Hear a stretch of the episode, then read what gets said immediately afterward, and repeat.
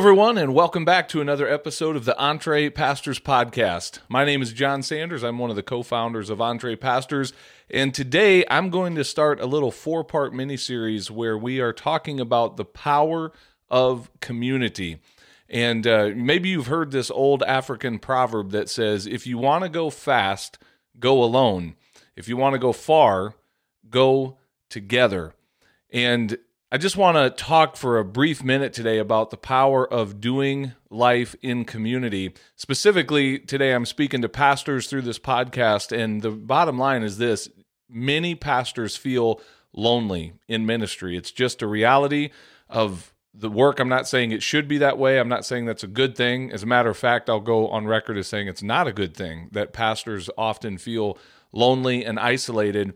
Well, I got some bad news for you, Pastor. For those of you that are really kind of in this space of desiring to not only be in pastoral ministry, but also be out in the marketplace and do something entrepreneurially, you know, launching a business of your own, it very likely is going to get even lonelier for you. It's more lonely. Why do I say that? Well, because most of the people in your church are not going to get it chances are really good people in your family are not necessarily going to get it. Your father-in-law may not be celebrating this, right? Your your your dad, your brother, someone may not really understand what it is you're even trying to do and you're going to feel even more lonely than you felt before. There's a really good chance that people, some of your peers in ministry, some of your pastor friends or your ministerial association there's going to be fear of like, man, they don't get what I'm doing. They're not celebrating me being not only in pastoral ministry, but also out in the marketplace as a business owner. They just don't get it. And um, the bad news is, if that's the route you're going, chances are you're going to feel some real feelings of loneliness and isolation. And the good news that I want to share with you today is it doesn't have to be that way. In the next four days, we're going to just talk very briefly about the subject of community, the importance of it. Um, and I want to start today by just sharing a quick story with you. I recently, as in like a week ago, I just got back from a very powerful experience where I saw community on display. And I, I don't have time to unpack all of this, but let me just share kind of briefly some of the highlights of this. So, for those of you that may not know, in addition to the pastoral work I do and some of the entrepreneurial stuff I do, I also have uh, a job as a full time firefighter. It's been something that's been a part of my life for a really long time. And uh, I love getting to serve as a first responder. Um, there was an experience that I got to take part in last week, and it's called the Struggle Well Experience. It's put on by a group called the Boulder Crest Foundation. Phenomenal group that's pouring into military veterans, combat veterans, uh, first responders, uh, with basically in the area of mental health, mental wellness. And uh, they're funded by some very generous donors, corporate donors, uh, many of them. Also, uh, one of the actors that is really big into this and, and is funding a lot of it is Gary Sinise the actor that played uh, the character of Lieutenant Dan on uh, Forrest Gump. So I just point that out because I want to offer up some gratitude to people that are gracious and generous with the wealth that they have been able to produce and create and that give back. And uh, it's one of the reasons that I desire to be a prosperous entrepreneur. I, I've been so grateful to be on the receiving end of those types of things for years, and I look forward to being on the giving end and being in a place. Can you imagine how cool it would be to be able to write a check for 12 full-time, you know, firefighters, police officers to get on an airplane to fly out to California to have lodging at this incredible uh, camp-like setting up in the mountains to feed them really well for the week and then to pay for some guides to walk alongside of them and really help unpack some traumatic stuff in their life and, and really help them in the area of their mental health. That's what I got to be a part of. And I was on the receiving end of that. Such an incredible experience. There's so much I could say about that, but here's what I want to share for the sake of this podcast episode. Um, man, it was powerful seeing 12 strangers come together. And I was so honored to be surrounded by some amazing warriors from the first responder community. And they had some significant stories of trauma. I mean, if you work in this line of work for any length of time, you're going to have some stuff. You're going to see death often up close, personal. It's ugly. You see people on some of their worst days. And uh, we heard those stories.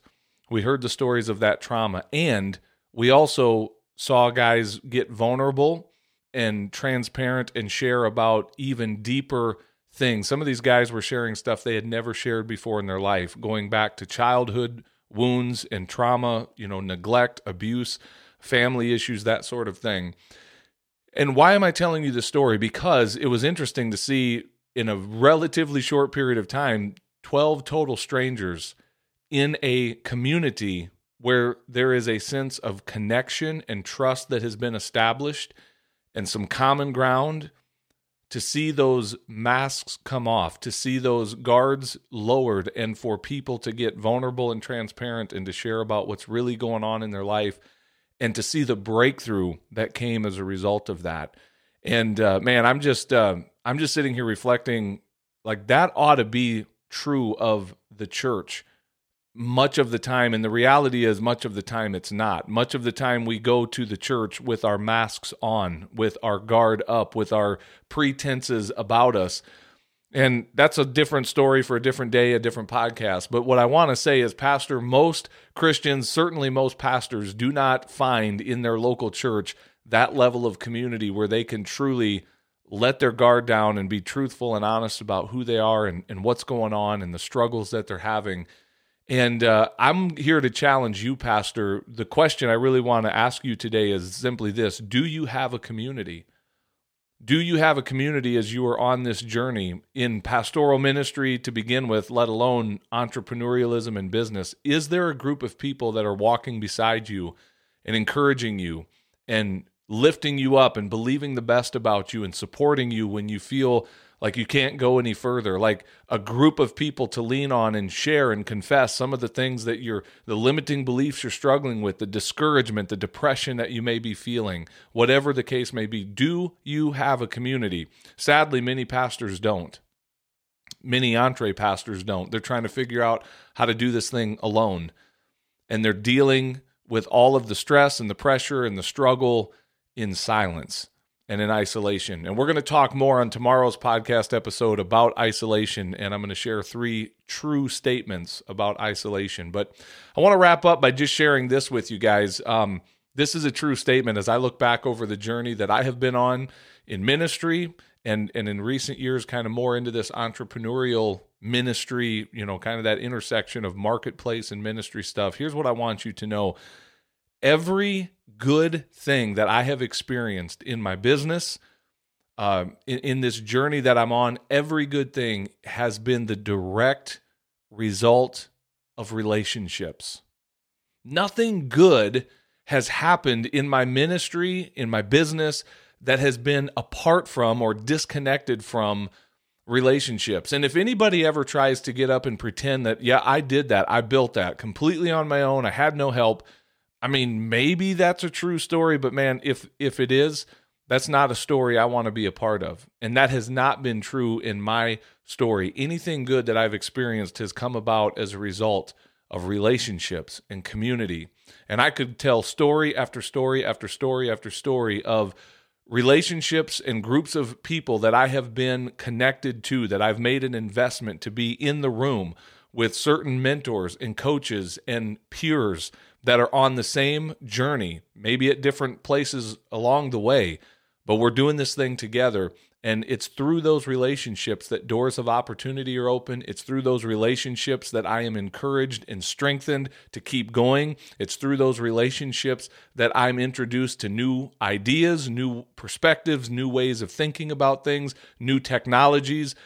All of the good stuff that I have experienced has come as a direct result of the relationships in my life. And I hope that you have some of those relationships. I hope you have a community. I want to make just a quick call to action for you. I want to offer a free resource. This is just a little baby step into some community. If you're like, man, I don't really have anybody on this journey, can I just invite you to jump into our free Facebook community for EntrePastors? If you go to Facebook and search for EntrePastors Connect, You'll find our group there. We're going to ask you a few questions and we are going to vet you. We are going to actually like look into your profile and make sure you're a real person and uh, that you're not totally crazy. And uh, we want to make sure you're a good fit and a safe fit for our community because we want to create a safe space for pastors who love the Lord, love the church, love to be a part of that, but also have a desire to serve in the marketplace, to grow and build a business, to bring new revenue into their family, and to create a space where we can talk about that and celebrate that and encourage one another and not be met with judgment because how dare you be a pastor who actually wants to put food on the table for your family and take your family on a nice vacation and build a business and get to participate in the marketplace that everyone else gets to participate in we're going to celebrate it. So we'd love to have you come and join us. EntrePastors Connect on Facebook. Come and check it out.